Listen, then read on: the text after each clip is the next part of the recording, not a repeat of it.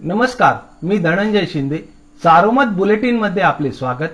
आज तेरा मे सकाळचे सात झाले. आतापर्यंतच्या ठळक घडामोडी. यंदाच्या खरीप हंगामाची पूर्वतयारी जिल्हा परिषदेच्या कृषी विभागाकडून सुरू करण्यात आली आहे.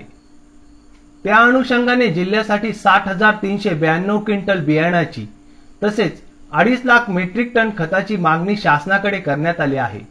त्यातून दहा टक्के म्हणजे सहा हजार चारशे वीस क्विंटल बियाणे तर पन्नास टक्के खते उपलब्ध झाली आहेत.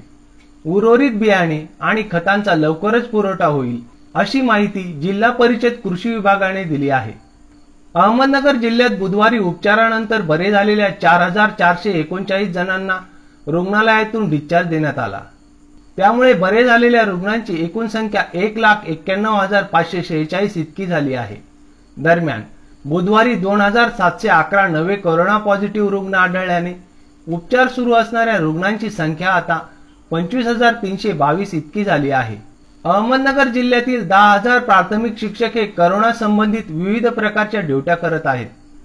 त्यांना कोणत्याही प्रकारची सुरक्षा प्रशासनाकडून पुरवण्यात आलेली नाही. गेल्या दीड महिन्यामध्ये चाळीसपेक्षा जास्त शिक्षकांना प्राण गमवावे लागले आहेत.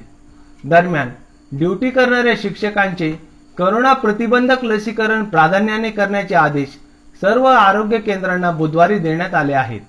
तसेच जिल्हा परिषद कर्मचाऱ्यांसाठी स्वतंत्र अद्ययावत कोविड सेंटर उभारण्यात येणार आहे. या कोविड सेंटरमध्ये कर्मचारी आणि त्यांच्या कुटुंबियावर उपचार केले जातील अशी माहिती जिल्हा परिषदेचे मुख्य कार्यकारी अधिकारी राजेंद्र सागर यांनी दिली. को दोनशे पासष्ट ऊस जातीच्या लागवडीस शासनाची परवानगी असून व्हीएसआयने हे ऊस वाण लागवड आणि गाळपास योग्य असल्याचे प्रमाणित केले आहे.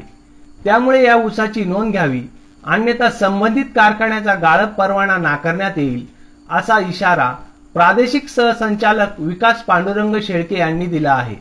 या निर्णयामुळे नगर जिल्ह्यासह राज्यातील शेतकऱ्यांना दिलासा मिळाला आहे. अकोले येथून राजूर मार्गे भंडारदाराकडे स्वस्त धान्य घेऊन जात असलेले चार ट्रक पोलिसांनी संशयावरून ताब्यात घेतले आहेत. ट्रक चालकांकडे असणारी धान्य वाहतुकीबाबतची कागदपत्रे संशयास्पद असल्याचे समजते. त्यामुळे पोलिसांनी हे ट्रक पोलीस ठाण्याच्या परिसरात आणून उभे केले असून पोलीस चौकशी करत आहेत. अहमदनगर जिल्ह्यातील इयत्ता पहिली ते आठवी पर्यंतचे लाखो विद्यार्थी गेल्या चार महिन्यांपासून शालेय पोषण आहारापासून वंचित असून करोना काळात दिला जाणारा कोरडा शिधा सुद्धा त्यांना मिळत नाही. जिल्ह्यातील दोन मातब्बर नेत्यांच्या वादामध्ये संबंधित योजना अडकल्याने मोठ्यांच्या वादात छोट्यांचे मात्र हाल होत आहेत अशी भावना जिल्ह्यात व्यक्त होत आहे. या होत्या ठळक घडामोडी सविस्तर बातम्यांसाठी वाचत रहा दैनिक सारोमत किंवा भेट द्या देशदूत डॉट कॉम या संकेतस्थळाला. नमस्कार.